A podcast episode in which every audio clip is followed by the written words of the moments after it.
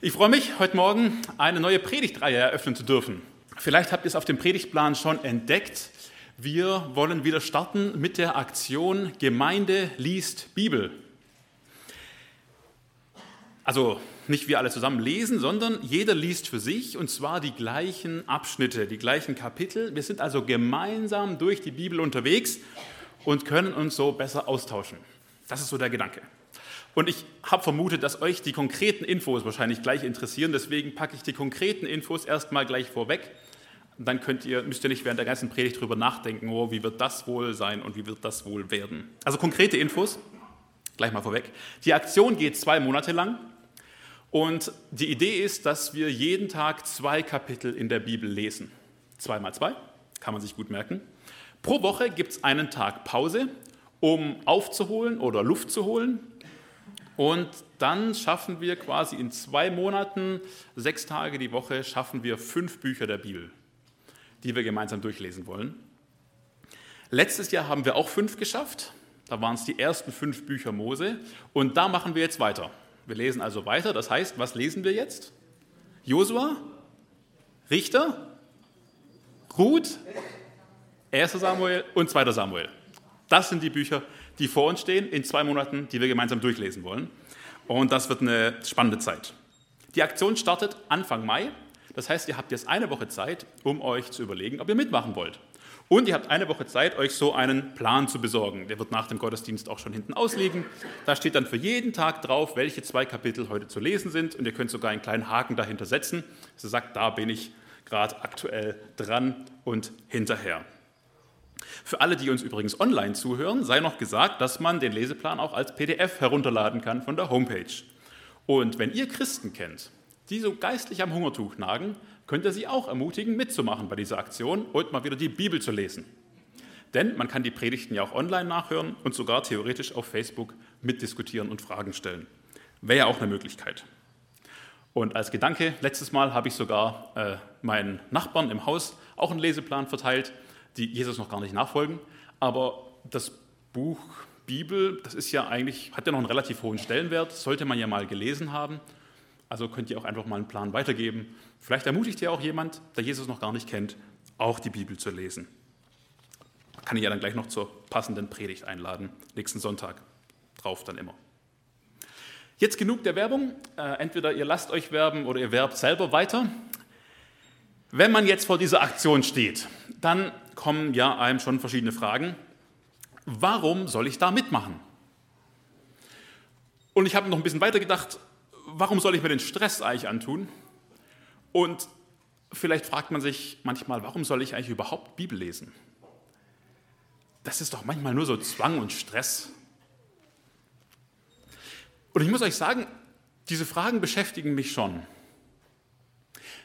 Gerade in unserer Zeit habe ich das Gefühl, Christsein ist so ein bisschen zu einem Add-on geworden. Also so ein nice to have, so ein schön, dass du es auch hast, einfach noch oben mit drauf.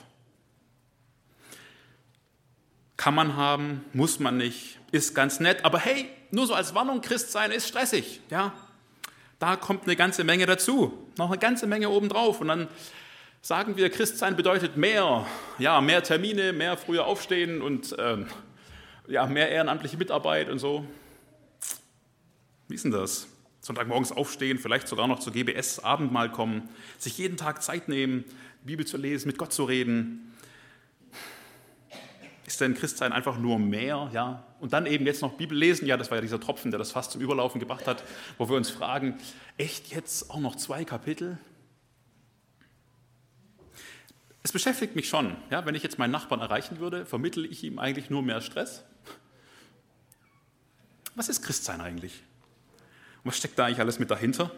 Und das wird hier alles mit verwoben, ist für mich gedanklich verbunden, ja, auch mit dieser Aktion jetzt Gemeinde liest Bibel, ist das jetzt einfach nur noch mehr Stress.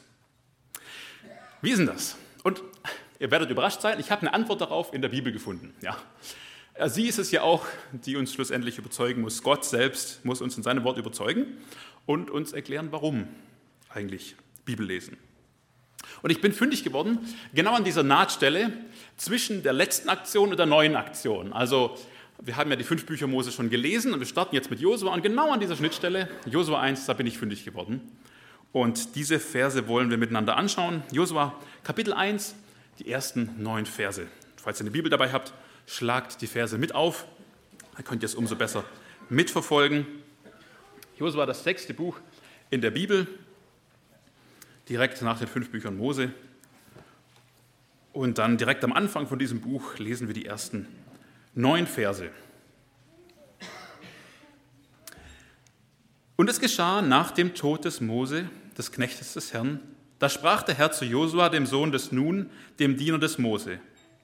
Mein Knecht Mose ist gestorben, so mache dich nun auf und gehe über diesen Jordan, du und dieses ganze Volk, in das Land, das ich ihnen, den Söhnen Israel, gebe. Jeden Ort, auf den eure Fußsohle treten wird, euch habe ich ihn gegeben, wie ich zu Mose geredet habe. Von der Wüste und diesem Libanon an bis zum großen Strom, dem Strom Euphrat und das ganze Land der Hethiter und bis zum großen Meer gegen Sonnenuntergang, das soll euer Gebiet sein. Es soll niemand vor dir standhalten können, alle Tage deines Lebens. Wie ich mit Mose gewesen bin, werde ich mit dir sein. Ich werde dich nicht aufgeben und dich nicht verlassen. Sei stark und mutig, denn du, du sollst diesem Volk das Land als Erbe austeilen, das ihnen zu geben ich ihren Vätern geschworen habe. Nur sei recht stark und mutig, dass du darauf achtest, nach dem ganzen Gesetz zu handeln, das mein Knecht Mose dir geboten hat. Weiche nicht davon ab, weder zur rechten noch zur linken, damit du überall Erfolg hast, wo immer du gehst. Dieses Buch des Gesetzes soll nicht von deinem Mund weichen, und du sollst Tag und Nacht darüber nachsinnen, damit du darauf achtest, nach alledem zu handeln, was darin geschrieben ist. Denn dann wirst du auf deinen Wegen zum Ziel gelangen, und dann wirst du Erfolg haben. Habe ich dir nicht geboten? Sei stark und mutig. Erschrick nicht, fürchte dich nicht, denn mit dir ist der Herr dein Gott, wo immer du gehst. Beeindruckende Verse, direkte Ansprache Gottes, direkt Gottes Wort, das hier verkündet wird. Und im ersten Vers einleitend heißt es, und es geschah nach dem Tod Moses. So fängt unser Text hier an. Ja, was war denn alles schon bis dahin geschehen? Was steht denn eigentlich alles in den fünf Büchern Mose? Eine ganze Menge. Und es lohnt sich einmal zurückzuschauen, denn die Bibel, das ist nicht nur so irgendwie ein Sammelsurium von Texten, die zufällig zusammenkamen. Nein, die Bibel, die erzählt uns Gottes große Geschichte. Gottes große Geschichte auch mit den Menschen. Und wenn ich Geschichte sage, dann meine ich nicht Märchengeschichte, sondern ich meine Geschichte so wie im Geschichtsunterricht. Klare Fakten, tatsächlich geschehene Ereignisse der Vergangenheit.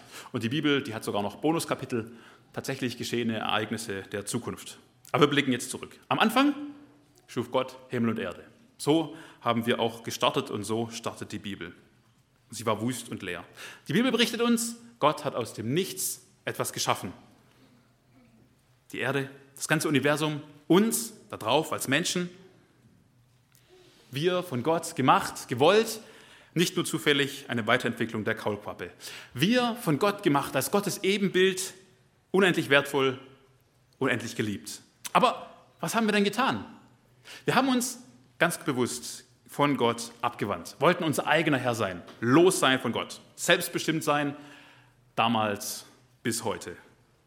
Aber damals auch dieses historische Ereignis, das wir bezeichnen mit dem Stichwort Sündenfall, die selbstgewählte Trennung von Gott, zum, die selbstgewählte Trennung des Menschen von Gott. Und dann ging es bergab. Die Bibel berichtet uns, wie die Menschen immer noch böser, noch brutaler, noch grausamer werden. Es ist so schlimm, dass Gott irgendwann nicht länger zuschauen kann und alles Leben vernichtet. Endstation.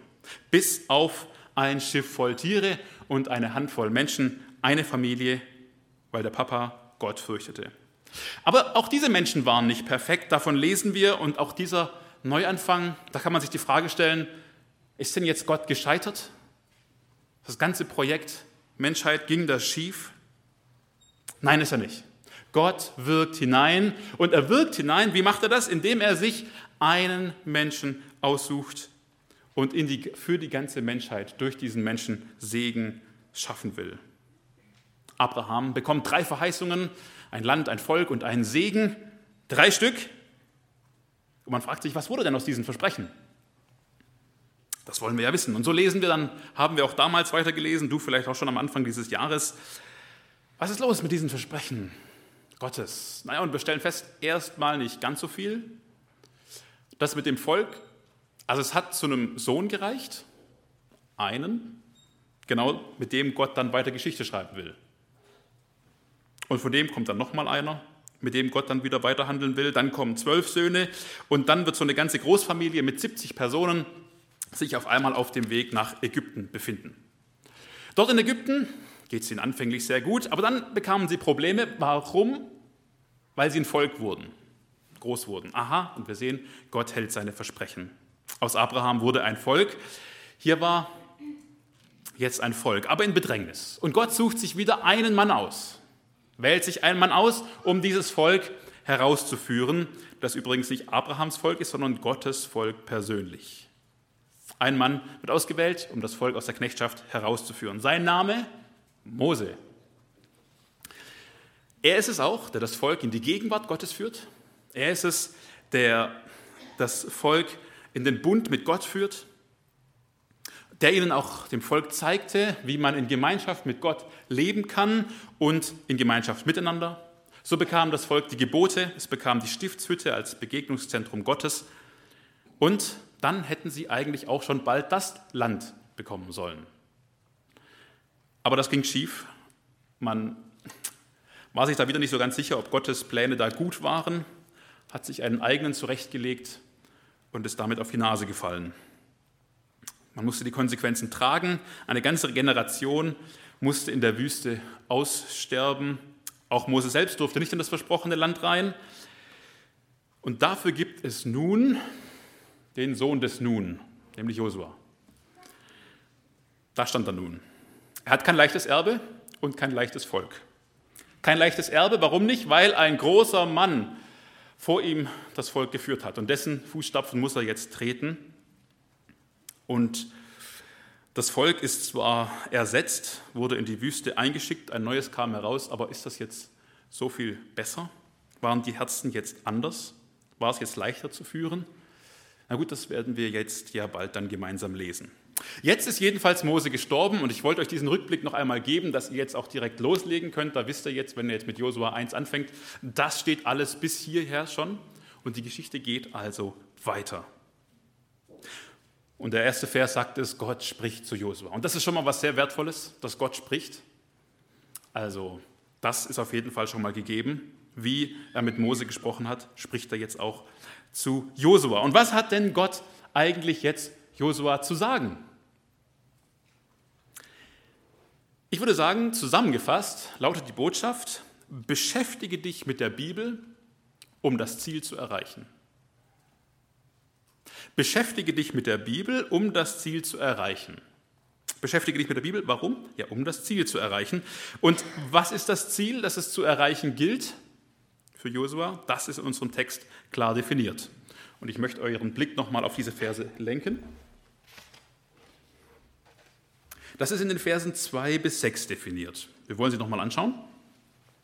Mein Knecht Mose ist gestorben, so mache dich nun auf und gehe über diesen Jordan, du und dieses ganze Volk in das Land, das ich ihnen, den Söhnen Israel, gebe. Jeden Ort, auf den eure Fußsohle treten wird, euch habe ich ihn gegeben, wie ich zu Mose geredet habe. Von der Wüste und diesem Libanon an bis zum großen Strom, dem Strom Euphrat, das ganze Land der Hethiter und bis zum großen Meer gegen Sonnenuntergang, das soll euer Gebiet sein. Es soll niemand vor dir standhalten können, alle Tage deines Lebens. Wie ich mit Mose gewesen bin, werde ich mit dir sein. Ich werde dich nicht aufgeben und dich nicht verlassen. Sei stark und mutig, denn du, du sollst diesem Volk das Land als Erbe austeilen, das ihnen zu geben ich ihren Vätern geschworen habe. Also, was sind Josuas Aufgaben? Erstmal über den Jordan gehen, aber dann diese große Lebensaufgabe. Das große Ziel Gottes, dieser Mann soll dem Volk das Land als Erbe austeilen. Soll das Land austeilen. Aber dafür muss er es erstmal einnehmen. Einnehmen und verteilen. Welches Land? Auch ganz klar definiert. Das zwischen Wüste, Libanon, zwischen Euphrat und Mittelmeer. Klare Abgrenzung. Josua also einen klaren Auftrag, klare Anweisung, Anführer Israels zu sein, ein klares Ziel, das galt es zu erreichen. Wird er es eigentlich erreichen? Wird er sein Ziel erreichen? Lest mal das Buch Josua durch, dann wisst ihr es. Gottes große Geschichte geht weiter. Josua soll eine entscheidende Rolle darin spielen. Und als ich so darüber nachdachte, Gottes Ziel mit Josua, da habe ich mich gefragt, wie ist es eigentlich mit uns? Wie ist es mit dir, mit mir, so ganz persönlich? Hat Gott ein Ziel für mich, für mein Leben? Hat mein Leben eine Bestimmung? Wenn ja, dann sollte ich die ja eigentlich wissen und auch danach handeln. Wie ist es mit mir? Es ist ein komplexes Thema und ich könnte jetzt, am liebsten würde ich jetzt sagen, lest doch mal die Bibel.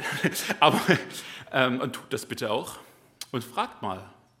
Aber ich möchte euch schon mal sagen, wie weit ich gekommen bin und würde mich freuen, auch mit euch weiter darüber nachzudenken. So eine Predigt ist ja nie das letzte Wort Gottes, sondern es ist ins Wort Gottes hineinführend und hoffentlich weiterführend. Also wie ist denn das jetzt mit dem Ziel für mein Leben?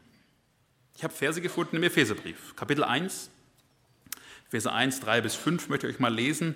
Da heißt es, gepriesen sei der Gott und Vater unseres Herrn Jesus Christus. Er hat uns gesegnet mit jeder geistlichen Segnung in der Himmelswelt in Christus und jetzt kommt's, wie er uns in ihm auserwählt hat vor Grundlegung der Welt, dass wir heilig und tadellos vor ihm seien in Liebe und uns vorherbestimmt hat zur Sohnschaft durch, das, durch Jesus Christus für sich selbst nach dem Wohlgefallen seines Willens. Und dann möchte ich euch noch einmal vorlesen Römer 8, 29, denn die er vorher erkannt hat, die hat er auch vorherbestimmt, dem Bilde seines Sohnes gleichförmig zu sein, damit er der Erstgeborene sei unter vielen Brüdern. Ich habe es einfach mal gehört. Äh, ich werde einige Bibelstellen hier zitieren, damit ihr merkt, ich äh, habe nicht irgendwie nur frei nachgedacht. Ähm, diese zwei Bibelstellen reden von Auserwählung, sie reden von Vorherbestimmung, sie reden von einem Leben in Heiligkeit und Tadellosigkeit, in einem Leben der Sohnschaft. Und ich würde sagen, ja, diese Verse zeigen schon mal, Gott hat ein Ziel, eine Bestimmung für dein Leben. Gott möchte, dass du sein Kind wirst, sein Sohn, seine Tochter. Und wenn du es noch nicht bist, wenn du noch keine persönliche Entscheidung für Jesus getroffen hast, wenn du noch nicht diese Bestimmung für dein Leben angenommen hast, sondern immer noch in aktiver oder passiver Rebellion gegen Gott lebst, dann ermutige ich dich ganz, ganz stark, ergreif deine Bestimmung. Leb für das Ziel, für das Gott, das Gott für dich vorgesehen hat. Und ergreif dieses ewige Leben, und komm zu Gott im persönlichen Gebet, gerne auch in Begleitung von Mitarbeitern nach dem Gottesdienst. Verpass nicht das Ziel Gottes mit deinem Leben.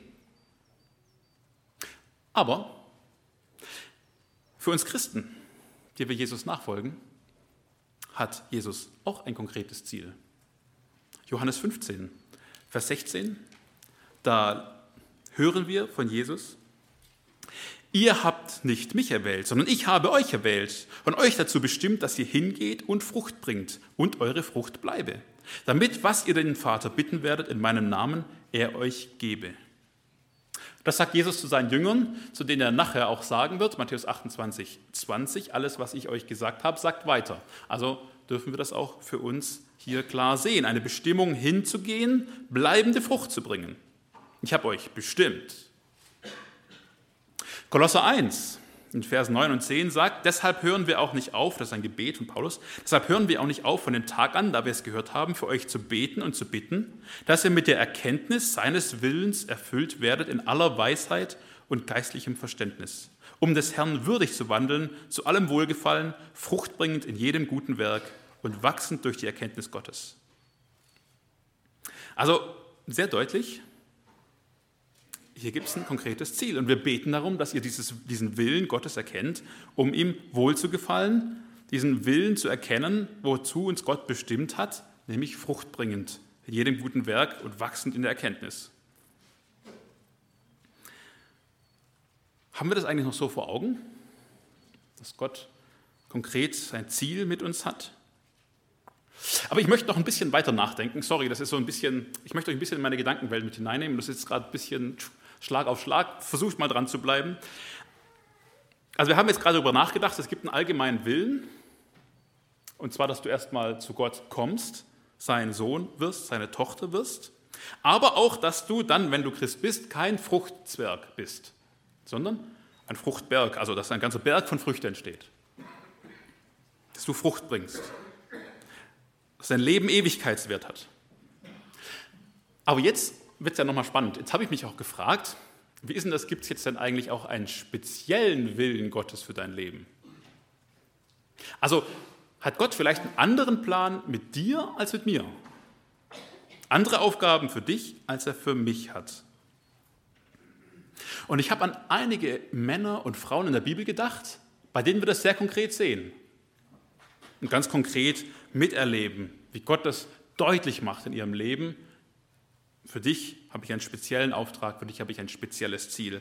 Paulus selbst spricht sogar in Galater 1 davon, dass er erwählt wurde zum Dienst schon vor der Geburt. Also was ganz Spezielles.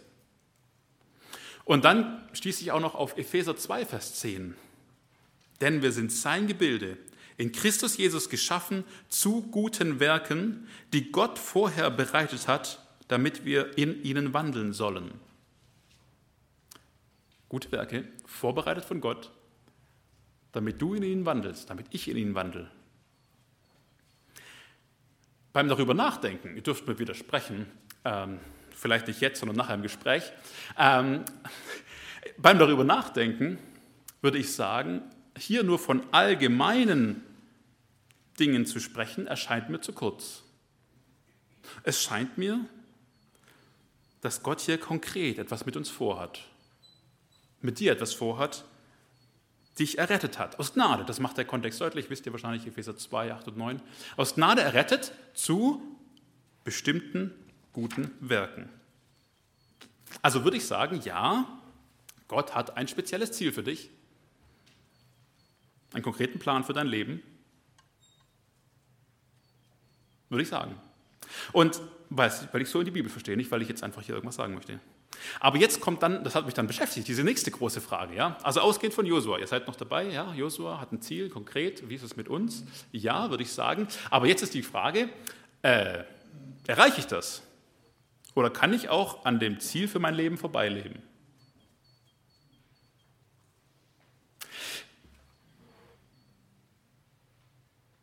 Ich weiß, dass wir hier in theologische Fahrwasser reinkommen, die dann in Systemen münden, die hier unterschiedliche Antworten finden. Und erstmal möchte ich sagen, dass ich davon überzeugt bin, dass Gott, der das gute Werk in uns angefangen hat, es auch vollenden wird und uns zum Ziel bringen wird. Und nur wegen seiner Gnade werden wir das Ziel erreichen. Durch ihn und für ihn und mit ihm. Aber dann lese ich Hebräer 5, dass es heißt, ihr solltet eigentlich schon Lehrer sein, seid es aber noch nicht. Da scheint jemand nicht im Zeitplan unterwegs zu sein, den eigentlichen Zielen. Und dann lese ich in 1. Korinther 3, dass es am Ende der Zeit ein Gericht gibt, das das Leben auch prüft und das schaut, auch gerade bei uns Christen, was hat hier Ewigkeitswert? Manches verbrennt ohne Ewigkeitswert, manches bleibt bestehen mit Ewigkeitswert. Und ich würde sagen, hier geschah also manches ganz klar im Willen Gottes aber das Brennmaterial erzeugt wird, glaube ich nicht, dass das im Willen Gottes ist. Also würde ich von 1. Korinther 3 her sagen, hier kann man auch an seinem Ziel vorbeileben, auch als Christ. Sich gar nicht so dessen bewusst sein, was Gott alles eigentlich für mich auch vorgesehen hat. Denkt gerne weiter drüber nach. Ähm, arbeitet weiter hier dran widersprecht mir auch gerne, wir bleiben im Gespräch. Jesus selbst war sich seines Zieles ganz bewusst. Gut, kann man sagen, ja, Sohn Gottes würde ich auch ganz klar sagen, ist nochmal was anderes. Aber er war sich seines Zieles bewusst, das er bekommen hat, und er lebte auf dieses Ziel hin und konnte zum Schluss sagen, es ist vollbracht, ich habe den Plan ausgeführt, den mein Vater für mich hatte. Ich möchte ein bisschen neudeutsch sagen, er war also effektiv und effizient. Ja, huch, was sind das für Begriffe? Ja, er war effektiv, er hat sein Ziel erreicht, das er auch erreichen sollte und wollte. Er Hat das richtige Ziel erreicht, das Gott für ihn vorgesehen hatte. Er hat Dinge getan und hat Dinge gelassen. Er war übrigens auch effizient, er hatte den richtigen Mitteleinsatz. Und ich muss euch ganz ehrlich sagen, das wünsche ich mir für mein Leben auch. Effektiv und effizient zu sein. Auch wenn das so ein bisschen neudeutsche Begriffe sind, Ich wünsche mir, die richtigen Ziele zu erreichen, mit dem richtigen Mittelaufwand. Ja, also nochmal zu den Begriffen, ich finde die cool. Äh, Effektivität steht dafür, die richtigen Dinge zu tun. Tue ich die richtigen Dinge? Ich meine, wir, wir tun tausend Dinge, einfach weil man sie so tut und weil mein Nachbar sie so tut. Und das ist ja typisch, typisch dieser Spruch, weil man sie so tut. Das macht man halt so. Ja? Also machen wir viele Dinge. Und wir meinen, dass sie auch alle wichtig und richtig sind, aber fragen uns, müssen uns vielleicht mal wieder fragen, ist das eigentlich unsere Aufgabe? Ist das unsere Bestimmung? Also auf einem einfachen Niveau ausgedrückt, wenn es an, ans Bäumefällen geht, dann wird im Herbst und Winter wird dann durch den Wald gegangen und die Bäume markiert, die gefällt werden müssen. Und die richtigen Dinge tun heißt, diese Bäume zu fällen. Sind wir vielleicht damit beschäftigt, die falschen Bäume zu fällen oder womöglich vor lauter Enthusiasmus den ganzen Wald abzusägen? Die richtigen Dinge tun oder falsche Dinge tun? Manchmal frage ich mich das, ja, dann, dann kommt noch so jemand daher und sagt, hey, diesen Baum auch noch. Und du sagst, was, ich habe gerade schon 250, was auch immer. Ja, war das eigentlich dran, die alle zu fällen? Klar, wenn du die alle gefällt hast, dann bist du gerade voll im Stress und dann ist ein Baum mehr natürlich die totale Krise. Also so ein bisschen zurück auf die Eingangsfrage, ja. Es geht hierum, das zu tun, anderes zu lassen, nicht nur einfach mehr zu tun. Ja, davon sind wir ja gestartet. Christsein nur so einfach mehr tun? Wir tun viele Dinge, aber sind die wirklich alle nötig? Hat die Gott auch für uns vorgesehen? Ist das eigentlich unser Ziel? Die Welt ist ja manchmal klüger als wir. Und ich muss euch sagen, es gibt so eine Bewegung, die nennt sich so Minimalismus.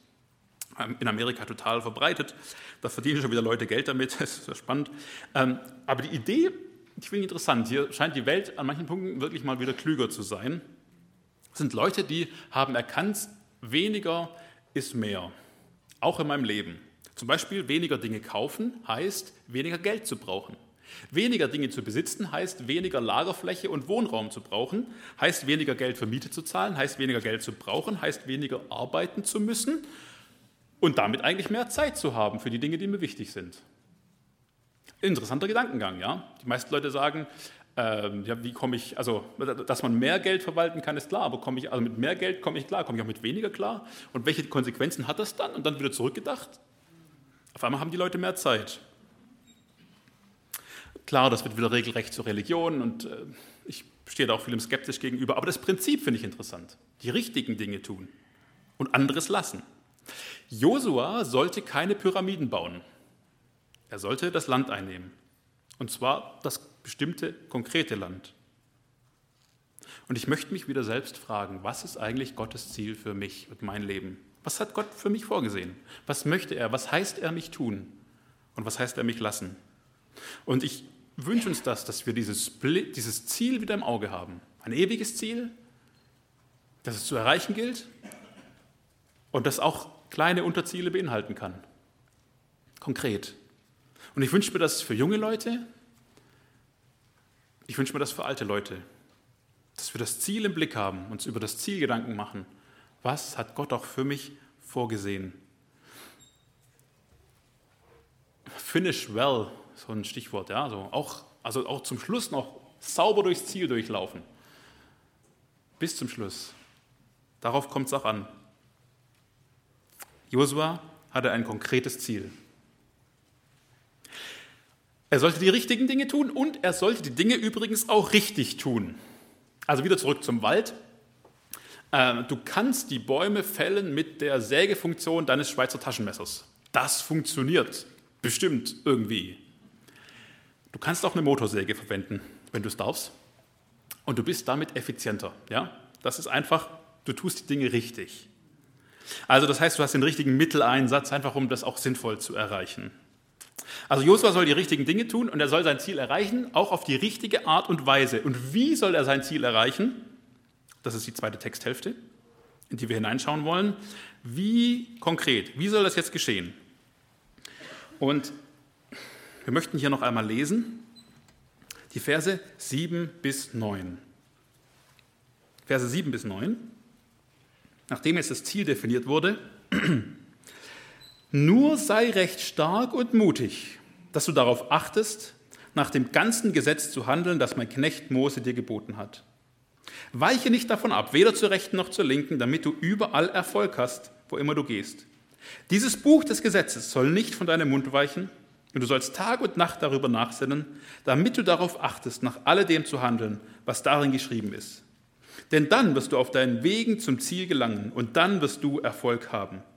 Habe ich dir nicht geboten? Sei stark und mutig, erschrick nicht und fürchte dich nicht, denn mit dir ist der Herr dein Gott, wo immer du gehst. Zusammengefasst hatte ich vorher das, diesen ganzen Abschnitt mit dem Satz, beschäftige dich mit der Bibel, um das Ziel zu erreichen. Jetzt haben wir uns über das Ziel Gedanken gemacht und wollen uns jetzt auch darüber Gedanken machen, was heißt es, beschäftige dich mit der Bibel. Also die, die Überschrift ist hinten herum, der Text ist richtig rum. Also beschäftige dich mit der Bibel, um das Ziel zu erreichen. Was fällt uns an diesen Versen hier auf, die wir gelesen haben? Erstmal, dass es um Erfolg geht, dass es um Zielerreichung geht. Ja, ganz konkret, wird hier wirklich so wortwörtlich genannt. Erfolg haben heißt auch gelingen haben. Ich erreiche mein Ziel, das Ziel, Gottes Ziel für mein Leben. Man kann auch hier übersetzen, manche Bibeln tun das auch mit umsichtig sein, weise handeln, so wird es auch übersetzt. Ich handle weise. Ich, also ich bin hier auch, auch eng die Verknüpfung mit der biblischen Weisheit. Wenn ich weise handle, dann weiß ich, was dran ist, dann erreiche ich mein Ziel, dann habe ich Erfolg. Ist das jetzt so ein Blankoscheck? Also alles, was ich anfasse, funktioniert dann? Ich musste schmunzeln, als ich dann 1. Mose 39 gelesen habe. Da geht es um Josef. Der Herr half Josef, sodass ihm alles glückte, was er unternahm. Bei David lesen wir ähnliches. Und ja, es kann schon sein, dass hier auch Gelingen geschenkt wird. Wow. Aber um ehrlich zu sein, ich hatte jetzt nicht den Mut auszuprobieren und den Hammer in die Hand zu nehmen und hier mal die nächste große Bauaktion zu starten. Ähm, und nein, ich würde das hier nicht als Blankoscheck definieren, denn es geht hier um biblische Weisheit. Und nein, deswegen würde ich immer noch mein Auto nicht selbst reparieren und sehe das nicht als Erfolgsgarantie, auch dass ich, wenn ich dann mein Auto anfange aufzuschrauben, dass das dann auch definitiv funktionieren wird. Biblische Weisheit gibt mir Gelingen, das Ziel zu erreichen, das Gott für mich vorgesehen hat. Also Erfolg auf dem Weg zum Ziel Gottes für mein Leben. Das kann diese Weisheit, ja, dieses Gelingen, dieser Erfolg haben, das kann manchmal ganz schön unverständlich sein für Menschen, die Jesus nicht kennen. Als Josef von Potiphars Frau davongelaufen ist, da war er biblisch weise, hat er weise gehandelt. Und was hat es ihm gebracht? Gefängnis. Aber im Gesamtverlauf wird deutlich, damit kam Gott mit ihm zum Ziel. Bei Daniel, er hat die unreine königliche Speise verweigert, das war biblisch weise. Es hätte ihm aber seine Karriere und sein ganzes Leben kosten können. Also weltlicher Erfolg könnte völlig dahin gewesen sein. Das kann was ganz anderes sein als Gottes Ziel für uns. Aber Gottes Ziel gilt es ja zu erreichen. Und das lohnt sich im Blick zu haben, auch im Blick auf die Ewigkeit. So, und wie erreiche ich jetzt Gottes Ziel für mein Leben? Unser Text sagt, indem ich nach Gottes Wort handle. Also Handeln wird hier ganz groß betont. Wenn du die Worte anmalst, findest du, dass Handeln öfters vorkommt. Handeln, ganz entscheidend. Kleiner Einschub, ähm, ihr kennt das vielleicht, das fasziniert mich so, äh, die Geschichte von den zwei Häuslesbauern, die Jesus am Ende seiner Bergpredigt hat. Da gibt es den klugen Bauer, Baumeister und den dummen. Und Jesus legt das dann aus. Und was unterscheidet die zwei? Habt ihr das im Hinterkopf? Was unterscheidet die zwei? Beide haben das Wort Gottes gehört. Beide haben es gehört. Aber nur einer hat danach gehandelt. Der große Unterschied war nicht, ob du heute im Gottesdienst warst, sondern ob du danach handelst, was Gottes Wort dir sagt. Das macht den Unterschied aus. Die Frage ist, was umgesetzt wird. Aber natürlich, wenn ich was umsetze, dann muss ich erstmal wissen, was ich umsetzen soll. Das heißt, ich muss das wirklich gut kennen. Was steht eigentlich in Gottes Wort? Was steht in der Bibel drin? Und ich fand das sehr interessant, wie es hier darauf ähm, hier auch Wert gelegt wird, in diesen Versen konkret Bescheid zu wissen. Nicht nur so, ja, ja, habe ich schon mal gehört, die Bibel und so. Nein, nein, guck mal, hier steht Vers 7, nach dem ganzen Gesetz zu handeln. Vers 7, weder zur Rechten noch zur Linken abzuweichen. Vers 8, nach alledem zu handeln, was darin geschrieben ist. Also hier vor Josua, den Rückblick natürlich auf die Gesetzbücher. Ich darf das übertragen für uns auf die Bibel. Gott rät uns dazu, beschäftige dich mit der Bibel, beschäftige dich mit meinem Wort, wenn du das Ziel erreichen willst. Beschäftige dich mit der Bibel.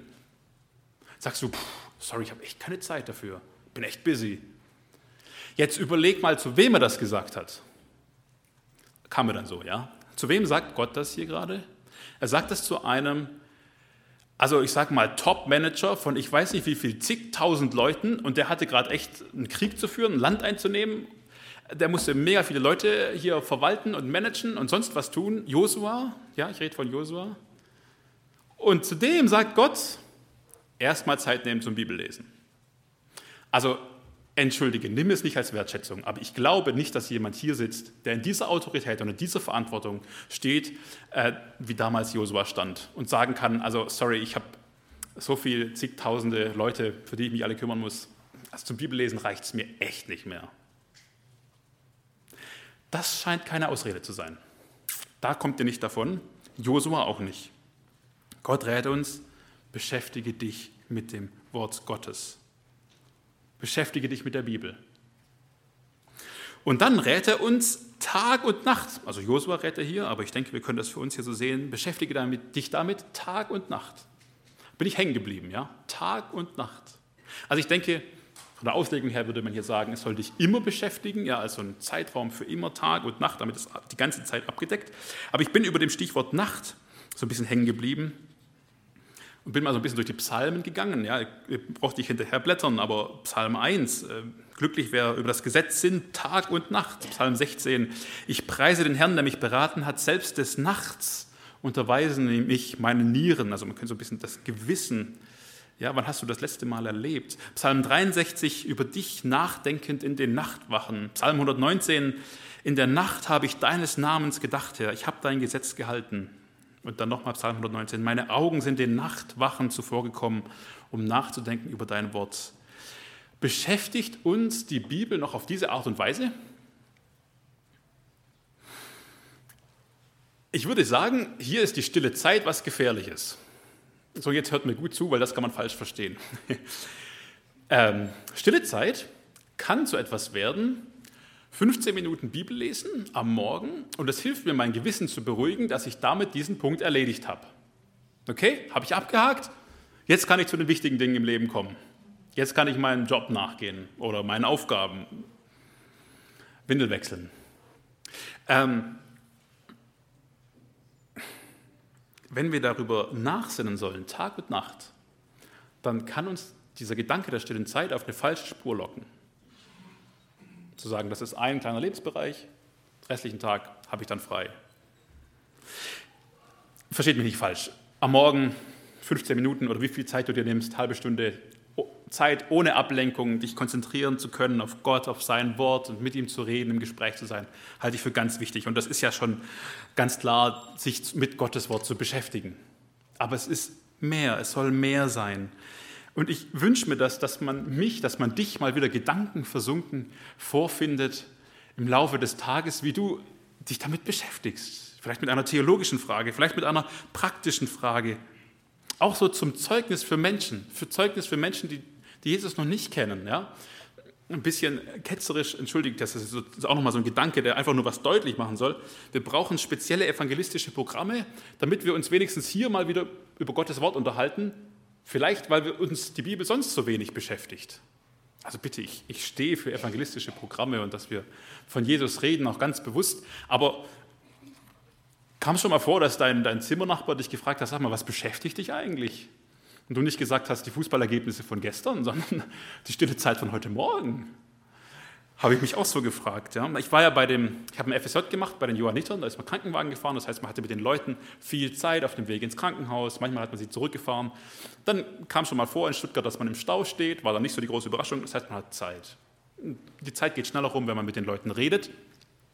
Und ich habe das dann immer so ein bisschen experimentier experimentierweise gemacht. Ich habe verschiedene Stichworte oder Themen mal angeschnitten und habe mal geguckt, wo ich so den Luftballon treffe, ja, wo so was rauskommt.